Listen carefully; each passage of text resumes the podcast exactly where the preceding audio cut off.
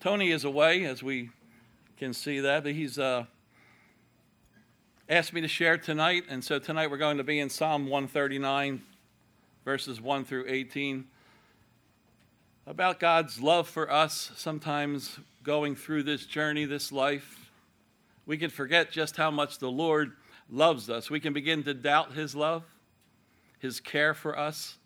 In the midst of trials, we lose sight of Jesus. I think of the disciples in the midst of the storm. You know, Jesus was in the boat with them, but yet they lost sight of him. And they began to be worried and scared and afraid of what was happening to them in the midst of the storm.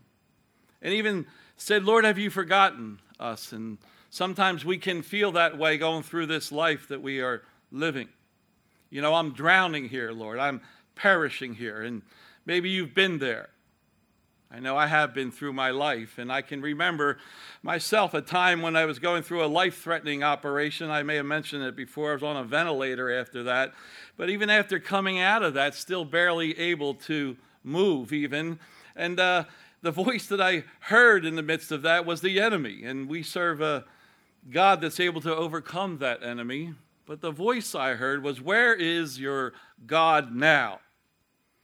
And I could barely move, laying incapacitated on a you know, hospital bed.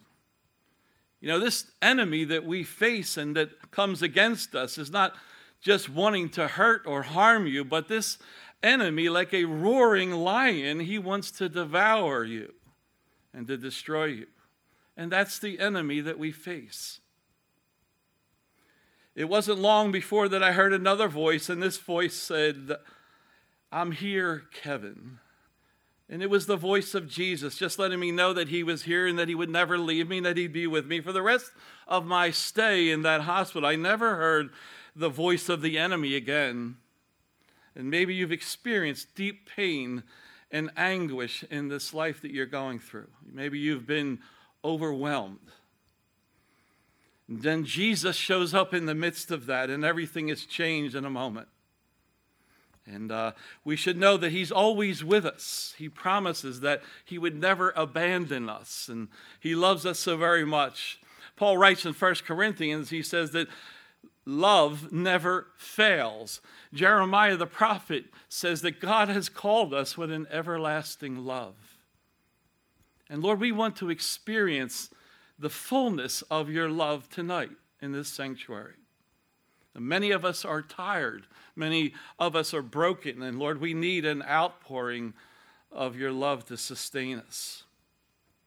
That you, Jesus, would fill this sanctuary with your presence and with your love, that you would change us forever. I think of the disciples who were afraid hiding in an upper room, and then they come and the Holy Spirit is passed, uh, poured out upon them, and they were changed forever. And so we ask, Lord, that you would come you would heal broken hearts and broken marriages and broken lives and bring back prodigals, and that you would fill us with your love, that you would enable us, Lord, to go into this world with boldness. That we leave this place tonight convinced of your great love for us and for your glory. So let's pray. Father, we do thank you that we're able to gather here freely, Lord, all over the earth. There are people who are struggling, Lord.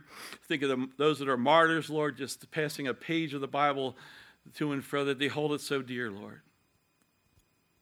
That we would hold this meeting with you dear, Lord. We want to meet with you and to hear from you, Lord, not the wise and persuasive words of a man, but we, want, we need to hear from you, Lord. We need to feel your love, Lord. And through that love, that we be bold witnesses through everywhere we go, Lord.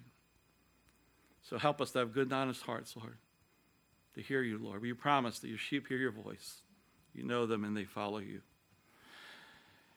We'll be in Psalm 139, verse uh, 1 through 18. Paul writes about God's love for us in Ephesians. He says that he would grant you, that the Father would grant you, according to the riches of his glory, to be strengthened with might through his Spirit in the inner man. That Christ may dwell in your hearts through faith, that you, being rooted and grounded in love, may be able to comprehend with all the saints what is the width and length and depth and height, to know the love of Christ which passes knowledge, that you may be filled with all the fullness of God. to know the love of Christ, to be convinced of that. You know, his love is an extravagant love. He loves to the very end. I think of the scripture in John 13. I always love this scripture, John 13, that says, Now before the feast of the Passover, when Jesus knew that his hour had come, that he should depart from this world to the Father, having loved his own who were in the world, listen, he loved them to the end. He loved them to the end. To the very end, He loved them. And so He loves us in that same way. He loves us to the very end. Not when we're just lovely because we, you know, have many faults about us. And David is writing about these things in Psalm 139. You know, Lord, you know me, you know everything about me. Psalm 139, verse 1 for the chief musician, a psalm of David. O Lord, you have searched me and known me. In this psalm, we see that God is omniscient, He fully knows all things. He fully knows us, and He made us, and therefore He knows us. You have searched me and known me, David says. And so God knows everything about us, even the things that we might not want God to know. God still knows them. You know our hearts, Lord, yet you still love us. And your word says that you love us with an everlasting love. And it's a covenant that God has made with us, and He is fixed on that, and that He would always continue our love. Not bound by our performance, not a human love, but He gives us an agape love. And uh, He brings comfort in our lives, your everlasting love, and the knowledge that you're fully committed, God, to loving us forever. And Jeremiah writes about that. He says, The Lord has appeared of, of old to me, saying, Yes, I have loved you with an everlasting love. Therefore, with loving kindness, I have drawn you. And so, Lord, we thank you for that promise and that you're committed to love us forever, Lord, that your love is everlasting. You know us and you still love us in spite of that. Psalm 139, verse 2 You know my sitting down and my rising up. You understand my thought afar off. And so God understands the origin of your thoughts even before you think them. You know, me when I'm resting or working, he's saying, even when I'm standing or when I'm sitting down, you comprehend my path and my lying down and are acquainted with all my ways. And so the Lord is with us I think of the verse out of Matthew where it says, And lo, I am with you eh, eh, always. You know, he says, Go into the world and make disciples. And lo, I'm with you always. And so Jesus is with us always. Luke writes in Acts, he says, For in him, in Jesus, we live and move and have our being. You comprehend my path, Lord. The word zara, it means to sift, to measure, and determine. You determine my ways, God. For there's not a word on my tongue, but behold, O Lord, you know it altogether. Sometimes we think we can hide some things from the Lord. Uh, I'm glad he doesn't know this, or I'm glad he doesn't know that. You know, I think again of Adam and Eve and when they sinned and how they tried to hide from God, and God knew exactly where they were, but still says, Where are you? And sometimes we can find ourselves in sin and it separates us from God and we want to hide from Him. But God sees all things. Hebrews says, And there is no creature hidden from His sight, but all things are naked and open to the eyes of Him to whom we must give account. Behold, Lord, you know it all together. And so the fascinating thing to me about His love is that with all my failures, He still loves me and He's committed to loving me. Remember, He said, This is a love that's everlasting, a love that's forever. And this marriage to Jesus we see is forever. You know, the Bible says that we are now married to another. Verse 5 says, You've hedged me behind and before and laid your hand upon me. I think about Job and how God had hedged him around, and Satan comes to speak uh, with God and says, So Satan answered the Lord and said, Does Job fear God for nothing? Have you not made a hedge around him, around his household, and around all that he has on every side? You've blessed the work of his hands and his possessions and have increased in the land. And I look back on my own life and my family and see how God has faithfully created a hedge about us. And I believe you would be able to say the same thing how God had protected you from even some things that you wanted to do on your own. But He's a faithful Father, even guarded me from my own desires. And so the Lord is faithful. And if you know Jesus as your Lord and Savior, He's your banner. His hand is upon you, your protector. He's your provider, and He's able to keep you. If you've not yet presented yourself to the Lord, maybe Jesus is your Savior, but He's not the Lord of your life. That happened in my life for many years. You know, He was the Savior back in the Jesus movement in the early 70s. You know, my brother witnessed to me about the Lord, and I did uh, pray to receive Christ, and I believe that I was soundly saved at that moment. But Jesus was not the Lord of my life. I wanted to live my own life and I wanted to do my own things, and I was so fearful that I would miss something. It wasn't until much later in life that I gave my life to Jesus and wanted Him to direct my life and let Him be, to be the Lord of my life. And I want to encourage you, if you're in that place right now, that you would present yourself, like Paul says in Romans chapter uh, 8, he says, that you would present yourself and see what God will do with your life. Know, you can't call him Lord unless you are his servant. In Romans chapter 12, Paul says, I beg you by the mercies of God that you would present yourself as a living sacrifice, holy and acceptable unto God. He said, This is your reasonable service, that we would present ourselves to him as Lord of our life, not merely Savior. Many years of my life, again, I said that Jesus was not the Lord of my life. Trust Him with your life, and you'll never regret that, and see what God will do with someone who is committed to Him. Verse 6 Such knowledge is too wonderful for me. It is high, I cannot attain it, David says.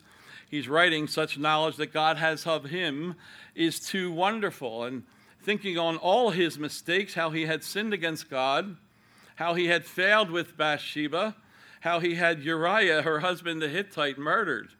He cries out in Psalm 51 about these things Purge me with hyssop, and I shall be clean. Wash me, and I shall be whiter than snow. Make me hear joy and gladness, that the bones you have broken may rejoice. And David cries out to the Lord, Hide your face from my sins and blot out all my iniquities. Create in me a clean heart, O God and renew a steadfast spirit within me. Do not cast me away from your presence, and do not take your Holy Spirit from me. Restore to me the joy of your salvation, and uphold me by your generous spirit. And so David is crying out to the Lord after uh, he, he fell with Bathsheba Do not cast me away from your presence, Lord. Do not take your Holy Spirit from me. Restore me, Lord knowing that in spite of his tremendous failures, God still loved him. And Lord, we see that as we fall in some of these things we feel that we can never come to you with, that your love is still everlasting. How can you still love us in the midst of these catastrophes, Lord? This knowledge is too great, David is saying. Maybe you've fallen. Maybe you've taken a catastrophic fall haven't even done some damage to your own family. God still loves you, and He's still able to restore. He's the God who resurrects the dead. He's the one who brings life back into things that are dead. I believe David is saying, Lord, I don't understand how it, but I am so grateful that you still love me. I think of the song, I stand amazed in the presence of Jesus the Nazarene and wonder how he could love me, a sinner condemned and unclean. How marvelous, how wonderful, and my song shall ever be. How marvelous, how wonderful is my Savior's love for me. David is saying, I know you love me. And that's my question tonight. Do you know this evening? Are you convinced that God loves you, even in the most terrible circumstances in your life.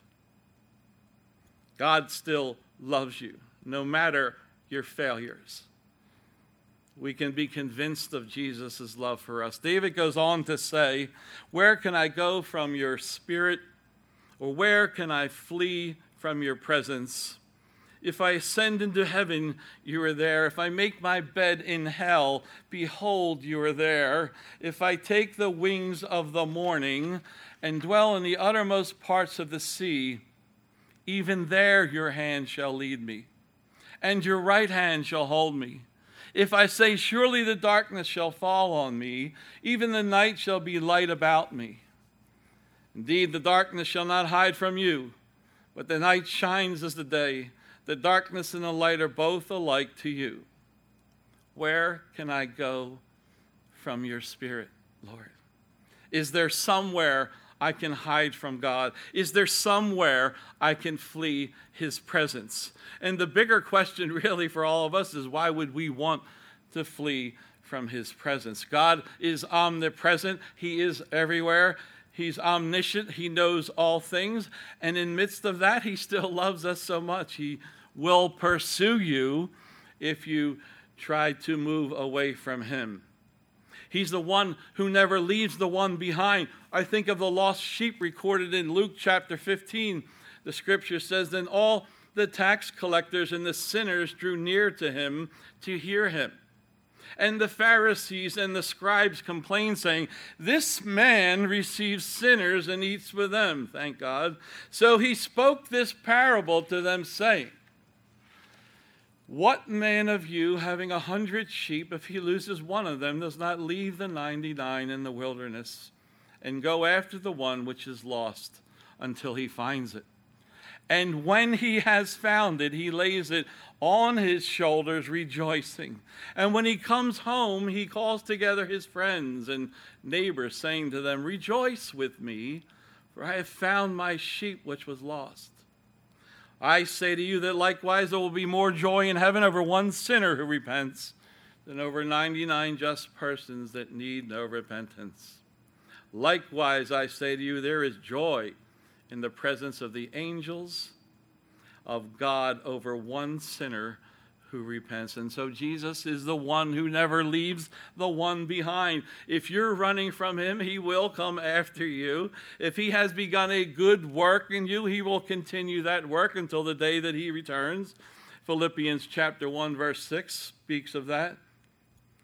You know, when our children were little, we used to read them books and uh, one of the books we used to read and uh, was a, a, book called The Runaway Bunny. The Runaway Bunny. Just a few quotes from that book, and yeah, am I going there? Yes, I am. So, just a few quotes from The Runaway Bunny because it's what came to my heart in the midst of, you know, Jesus pursuing us. Once there was a bunny who wanted to run away, and so he said to his mother, I'm running away. If you run away, said his mother, I'll run after you, for you are my little bunny. If you run after me, said the little bunny, I will become a fish in a trout stream, and I will swim away from you. If you become a fish in a trout stream, said his mother, I'll become a fisherman, and I will fish for you. Then the little rabbit said, I'll become a sailboat and sail away from you. If you become a sailboat and sail away from me, said his mother, I'll become the wind and blow you where I want you to go. And the little bunny replied, I will become a little boy and run into a house. If you become a little boy and run into a house, said the mother bunny, I will become your mother and catch you in my arms and hug you. There is nowhere that you can go that you will outrun God. And He will continue to pursue you. And He will continue to love you no matter how bad you fall if you know him as Lord and Savior. This is what David is saying in the midst of the scripture. There is nowhere that I can go from you, Lord, nowhere that I can flee from your spirit. And God is committed to you, to his everlasting love for you. That means forever, everlasting. If I ascend into heaven, you're there. If I make my bed in hell, behold, you are there. If I take the wings of the morning, and dwell in the uttermost parts of the sea. Even there your hand shall lead me, and your right hand shall hold me.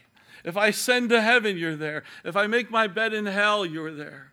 If I take the wings of the morning, it's the word kanap or kanaf, the rapidity of the moving on of the winds in the morning. Even if I fly away, You're still there, Lord. You dwell in the uttermost parts of the sea. God's presence is even there. And that is so wonderful. And that is so comforting to know that God will never give up on you. His love for you is everlasting and it will not fail. The scripture says that love never fails, and God's love for you will never fail. Even there, your hand shall lead me, and your right hand shall hold me. Thank you, Lord, for this extravagant love. I think of Jesus, how he says in John chapter 10, the scripture says, My sheep hear my voice. I know them. He knows us, and they follow me. That's our desire, Lord. I thank you that you know us, and in spite of that, you still love us anyway. I give unto them eternal life, and they shall never perish, neither shall any man pluck them out of my hand. My Father, which gave them me, is greater than all, and no man is able to pluck them out of my Father's hand we as believers, we rest in the hands of Jesus and of the Father, and there is nothing that has the ability to take us from them. He's able to keep us and to hold us. Nothing is able to separate us from the love of God, and you can rest in that. And you can take comfort in that. If you're soundly saved, you cannot lose your salvation. God protects it. He holds you in his hands. Nothing has the ability, not even the devil himself. Romans chapter 8, the ending of it speaks of that that nothing is able to separate you from the love of God. Jesus has given you eternal life. He said, You shall never perish. Even there, Psalm 139, your hand shall lead me, your right hand shall hold me. Lord, we rest in you and in your Father's hands. We rest. The word kana, God creating, He gave us breath. We belong to Him. He, he's He's, has possessed us. We are one of his possessions. God loves us extravagantly. You formed my inward parts. You covered me in my mother's womb. I will praise you and I will fearfully say that I, again, am fearfully and wonderfully made. Marvelous are your works. My soul knows very well. The Lord formed our inward parts and he covered us, the scripture says. Covered me in my mother's womb. Thou hast covered me in my mother's womb as booths used to be raised up and hedges are made to protect and guard persons and gardens. God protects us. He covers us. His hand is upon us. God has formed us. God protects us and He covers us. You covered me in my mother's womb. Under the shadow of His wings, I think of, this, of uh, Moses, as he writes Psalm 91, he says, He who dwells in the secret place of the Most High, he abides under the shadow of the Almighty, the protection of God, our protector, the one who loves us. Scripture goes on, David continues to write, he says, I will praise you, for I am fearfully and wonderfully made. Marvelous are your works, O God. And that my soul knows very well. We just had our fourth grandson. Uh, Jonathan is his name. And uh, we haven't been able to get down there to Florida to see him in person yet, but certainly we can see him through, uh, you know, FaceTime. And it's amazing to me when you look at the little fingers and the toes and, uh, you know, the hands and the eyes and everything is just so, you know, delicate. And uh, God is so precise in his creation. It's a wonderful thing. I don't know how anyone, anyone could look at a baby and not know that, you know, that there's a God. But uh, we had our first, fourth grandson, and uh, he, he's fearfully and wonderfully made. And uh, you have children, you have grandchildren, many of you, and and how you feel about them. And uh, we were just talking before the service began that uh, you know you yearn to see them. I have a son in San Diego, and I got a son down in Florida. They're far away. You know, maybe you see them once a year. From going from one seeing them day by day now to a place where you only see them, you know, once a year or twice a year. You yearn for them. You know, God brought you a gift. You know, He blessed you. The scripture said, Behold, children are a heritage from the Lord. The fruit of the womb is a reward, a blessing from God. And so, Lord, we praise you for that. You made us in your image and you've given us purposes, Lord, and you created us for your glory. We are fearfully and wonderfully made, Lord. No matter what we look like now, you know, I used to have a lot of hair when I was growing up, like what, down to here. But now, you know, I'm getting older. I got less and less hair and uh, put on some pounds, but God still sees me as fearfully and wonderfully made. He still loves me the same. He hasn't changed, and my soul knows very well of his love for me. It is so important for us to know how much God loves us. It is going to be the driving force that, like Paul says, would compel you to want to live for him. My soul knows very well. My frame was not hidden from you when I was made in secret and skillfully wrought in the lowest parts of the earth. Your eyes saw my substance being yet unformed, and in your book they were all written, the days that were fashioned for me, when as yet there were none of them. The Lord knows them. He knows your days. They're written in His book. Remember what Jesus said My sheep hear my voice. I know them. They follow me. Your frame was not hidden from Him, you're skillfully wrought. Yeah, you're skillfully and fearfully wrought. God knows every intricacy of you and of me. And David writes, Your eyes saw my substance before you were formed. And in your book, all my days were written.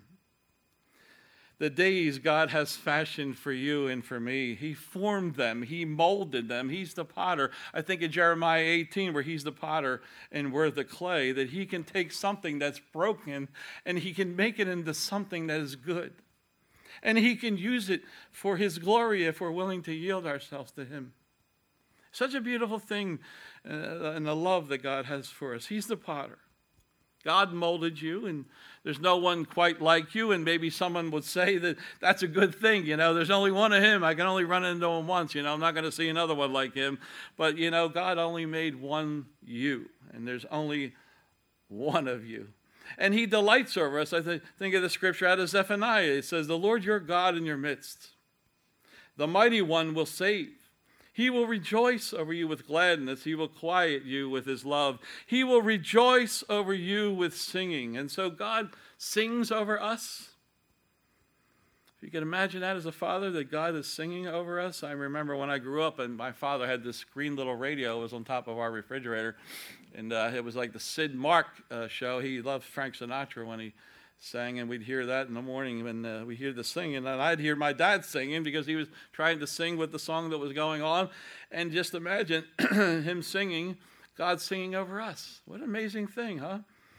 You know, God's not the one standing there with a lightning bolt ready to strike you down when you fall, but He's the one that wants to comfort you and encourage you to keep on going.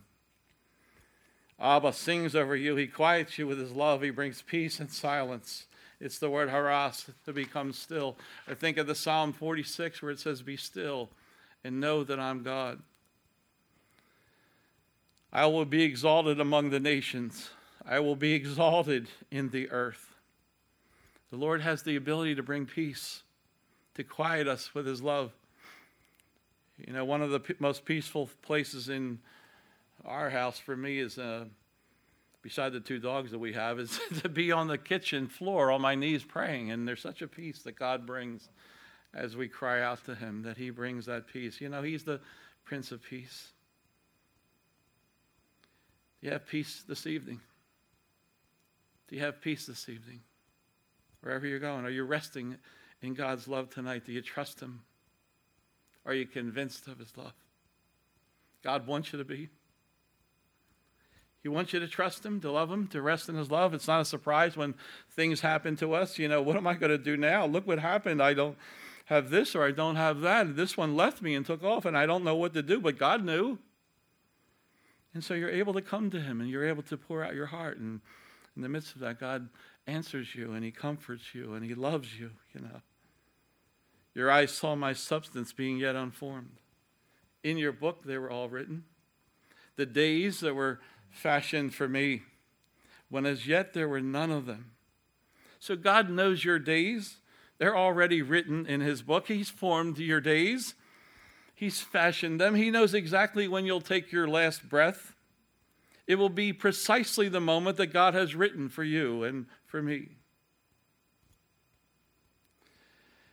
A few weeks ago, my wife was visiting her mom at Melba, and Melba during the visit fell and she ended up breaking her hip and needed to have surgery to replace parts of her hip. She, so she goes into surgery. The next day during the surgery, she goes into cardiac arrest in the midst of the surgery. Her heart stops beating for some five minutes. Regina and I had been going back and forth every week. We called an adventure with us as a husband and wife. It's some of the only free time that we have together. But we go up to see the moms. You know, my mom's going to be 95 this year, and, and Melba's 85. And so we go back and forth every Tuesday. We get to the hospital and are met by the head nurse in ICU and another nurse together, and their faces look like, you know, this is the end. We go in to see Melba, and after Regina had spoken to her for over half an hour, there was no response or no movement at all. Head nurse says, We're going to cool her body down. We're going to preserve her brain. We saw the look on their faces and that they had given up. You know, they'd given up. And we were overwhelmed. I would say even astonished about the report that we were given because nothing was said about that on the phone. But they had given up. And I just heard the Lord say it clearly in my heart you have their report. You need to hear my report. And God gave us this scripture out of Psalm 139. Your eyes saw my substance being yet unformed, and in your book they all were written, the days fashioned for me. And when as yet there were none of them. And the Lord spoke into my heart and said, I formed Melba. All of her days were written, her days were fashioned by me, her days were numbered by me. And before any of them were lived out, and the Lord spoke to me and said, I have the final say in all of this. The Lord spoke, and we, Regina and I, began to pray the scripture over her. And they told us we had to leave. You know, this area had to be sterile. They were going to put a central line into her neck and to wait in a waiting room. We were there for about an hour. And I said, let me go back and, and check to see what is going on. So as I got to Melba's room, I heard voices, people talking, and I thought, who in the world are they talking to? Because we were just there. We heard nothing, no response from her at all. Then I heard one of the male nurses say, Stop struggling with us. We're trying to change the Foley that you have. So I thought in my heart, This is good. This has to be good. The male nurse popped his head out. He said, This is good, right? He said, Yes. We won't have to cool her body down now. She's awake and she feels pain and is trying to get up. And so I ran back to the room where Regina was waiting, and the look on her face is just of joy. We prayed again over her, again, the Psalms. And the male nurse said to us that God you prayed to, that God that you prayed to, he heard you. And I said, Yes, he hears. And he answers. And God has grace did a miracle that night. And he reminded us that he has the final say. And he numbered Melba's days before she lived out any of them. We praised the Lord all the way home that night. And I cannot say why God chooses to heal some and not others, but I know that that night that we saw a miracle. And we are so thankful for that. And I would encourage you now still to pray for healing because God still does miracles and see what God will do. They said her brain may not function because it was deprived of oxygen for so long. But she has the same memory that she had before she went into that operation. As sure as I'm standing here, that God had brought that back. Your eyes saw my substance being yet unformed, and in your book they were all written, the days fashioned for me when as yet there were none of them. God loves you, He cares about every aspect of your life. You cannot run from Him, He will pursue you.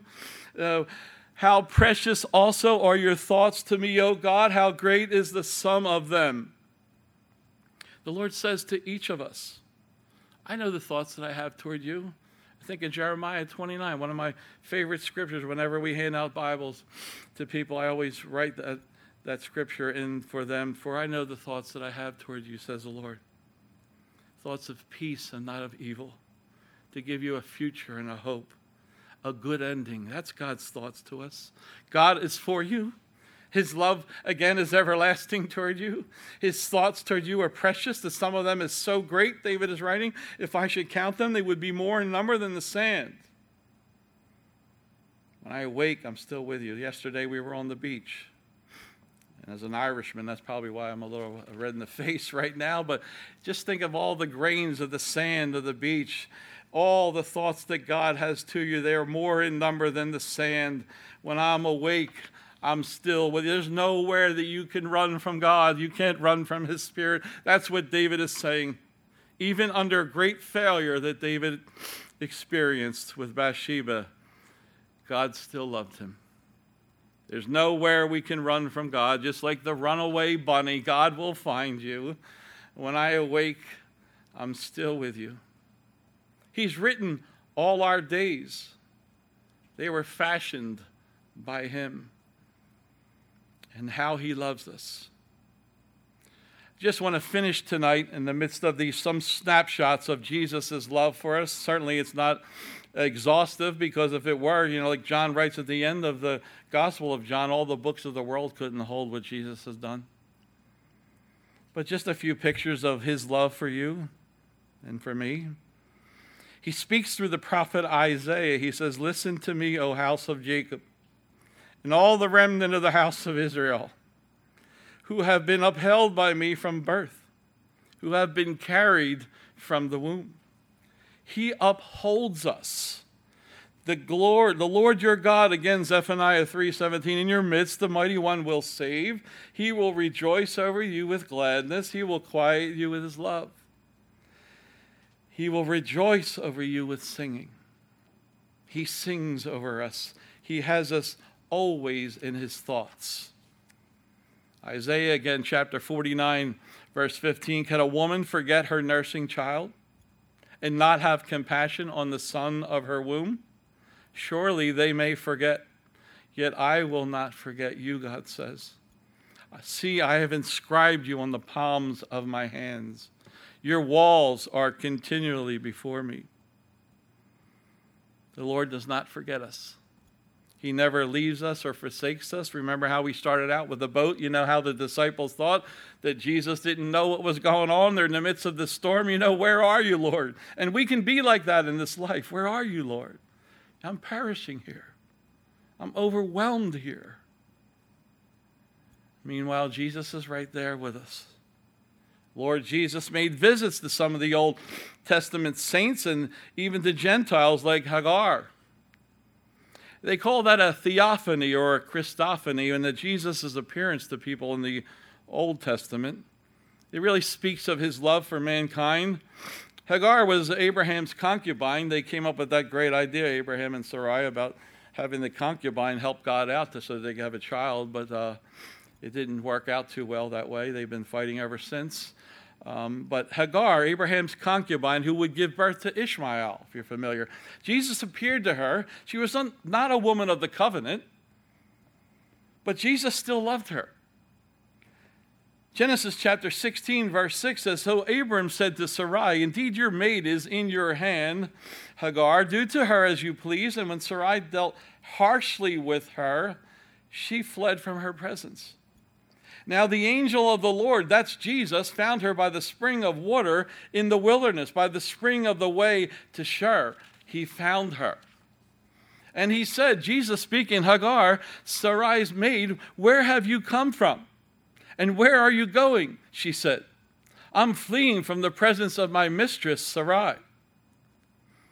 And I think of, you know, Elijah after he had just uh, cast down all the prophets of Baal, you know, and all of the fire came down from heaven and all. And he goes on the run. He's being chased by a woman, Jezebel. He's on the run now. And he gets to this cave, and he's up in the midst of the cave and all of that. And he hears a voice saying, Well, why are you here? Why are you here? And God, Jesus is saying to Hagar, why, why are you here? The angel of the Lord said her, Return to your mistress and submit yourself under her hand. And so Jesus appears to a woman even out of the covenant. Genesis 16:10 The angel of the Lord said to her I will multiply your descendants exceedingly so that they shall not be counted for multitude. And the angel of the Lord said to her, Behold, you are with child, and you shall bear a son, and you shall call his name Ishmael, because the Lord has heard your affliction. Listen, the Lord has heard your affliction. He hears our afflictions. It's not a surprise. He knows what you're going through. Maybe you're under affliction tonight. Maybe that's you, and you don't even want to tell anyone. You know, we often pray on Sunday mornings that we would have discernment. We'd have a word from the Lord for those who come in. We know there are people that are hurting here. We know that. And yet we may not sense it or know it, but the Spirit of God knows it, and so we ask. If you're under affliction, God wants to heal you. God wants to fill you so heavily with His love that you will be healed from that. Behold, you are with child, and you shall bear a son, and you shall call his name Ishmael, because the Lord has heard your affliction. He shall be a wild man. His hand shall be against every man, and every man's hand against him. And he shall dwell in the presence of all his brethren. Then she called the name of the Lord who spoke to her, You're the God who sees.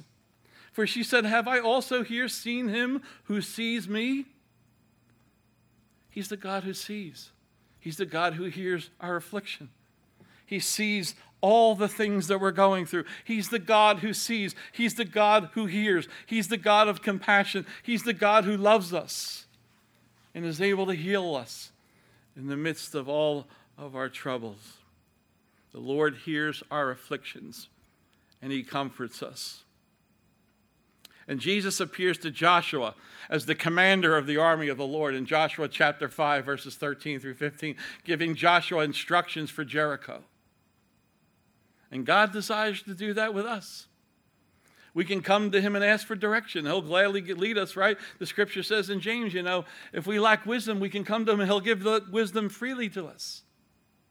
He wants to direct our lives. He cares that much about us. He appears to Gideon in Judges chapter 6. Now, the angel of the Lord, that's Jesus, he came and sat under the terebinth tree, which was in Ophrah, which belonged to Joash the Abiezrite, while his son Gideon threshed wheat in the winepress in order to hide it from the Midianites. And the angel of the Lord, that's Jesus, appeared to him and said to him, The Lord is with you, you mighty man of valor. And Gideon just looked and says, Who are you talking to? Mighty man of valor. But this is how God saw him. Gideon didn't see himself that way, but God came to build Gideon up. He was about to engage an enemy and to strengthen him and to encourage him. And God will do the same for us because Jesus loves us. That was one of the greatest bumper stickers around the, the Jesus movement back in the early 70s. There was the bumper sticker that said, Jesus loves you. And I think it just says it all. Jesus loves you, He cares for you. He's not after you to harm you, but He wants to console you and comfort you and build you up and encourage you to, you know, to keep going on. He's available to us as we face enemies circumstances we're unable to overcome. Have you ever been in one of those? And I've seen a few of those where I was, Lord, I can't, I, I don't know what to do here, you know. My, but I, I remember, like in the Chronicles, how, you know, that's what happened with, uh, as they were, they were surrounded, and uh, he just said, you know, what, we don't know what to do, but our eyes are fixed on you, Jesus. Our eyes are fixed on you. God is available to us, and He's there to encourage and build us up and love us and to heal us and to prepare us to be able to go out and be a strong witness for Him in this world. Jesus is available. Sometimes we forget Him. I think of how he spoke into Jairus' life after being told his daughter was dead. They came to him with the message, Your daughter is dead. And as soon as Jesus heard the word that was spoken, Immediately he said to the ruler of the synagogue, Do not be afraid, only believe. And we know what happened how Jesus raised Jairus' daughter. You don't have to be afraid, Jesus is saying to Jairus. Only believe in me. Don't listen to the other reports that are coming in. You just come to me and listen to what I have to say. How Jesus, full of compassion, raised the widow of Nain's son in Luke chapter 7. The scripture says, When the Lord saw her, he had compassion on her and said to her, Do not weep. Then he came and touched the open coffin, and those who carried him stood still. And he said, Young man, I say to you, arise. So he who was dead sat up and began to speak, and he presented him to his mother. He's the resurrection and the life. He's able to raise up dead things. He's able to raise up dead marriages. He's able to raise, raise up dead relationships and families and children who may not want to ever see you again. He's able to raise that back up. He's the resurrection and the life. I think of the woman caught in adultery, how he defended her, how he ministered to her.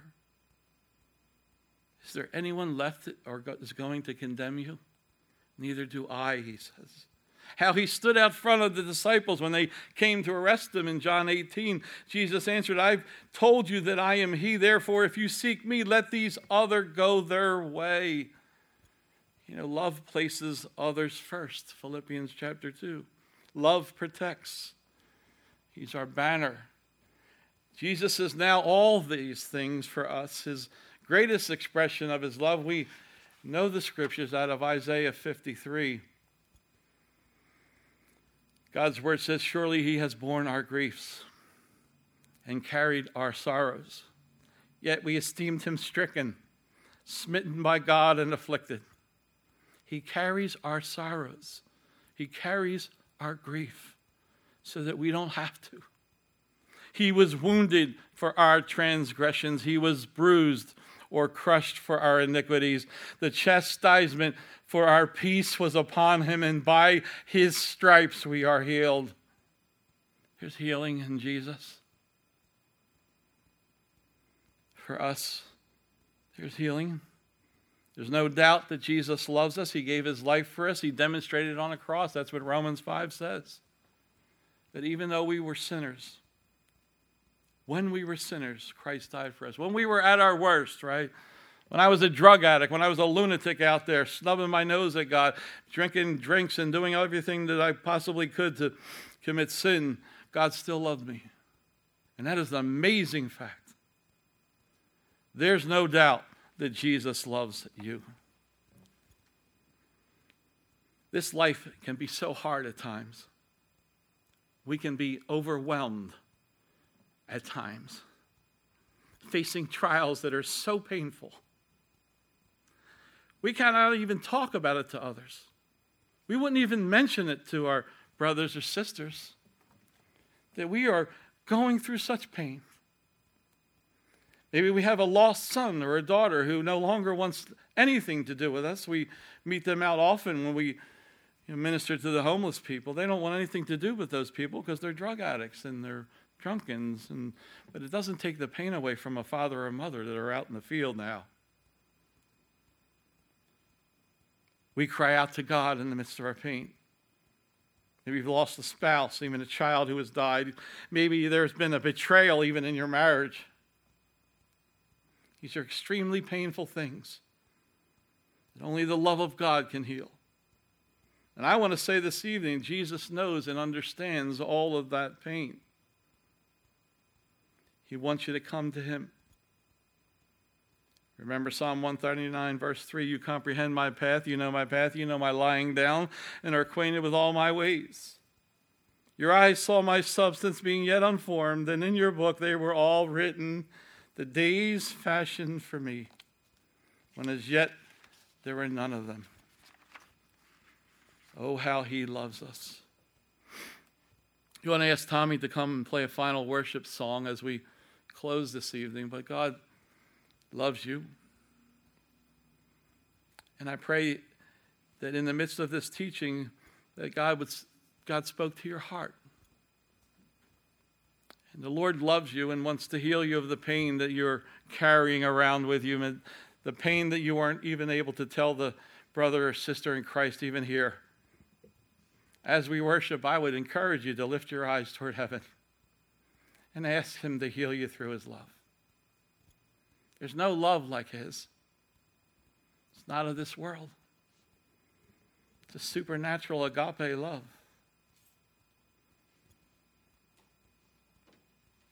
Finally, can I finish with this? God is able to redeem the pain that you went through.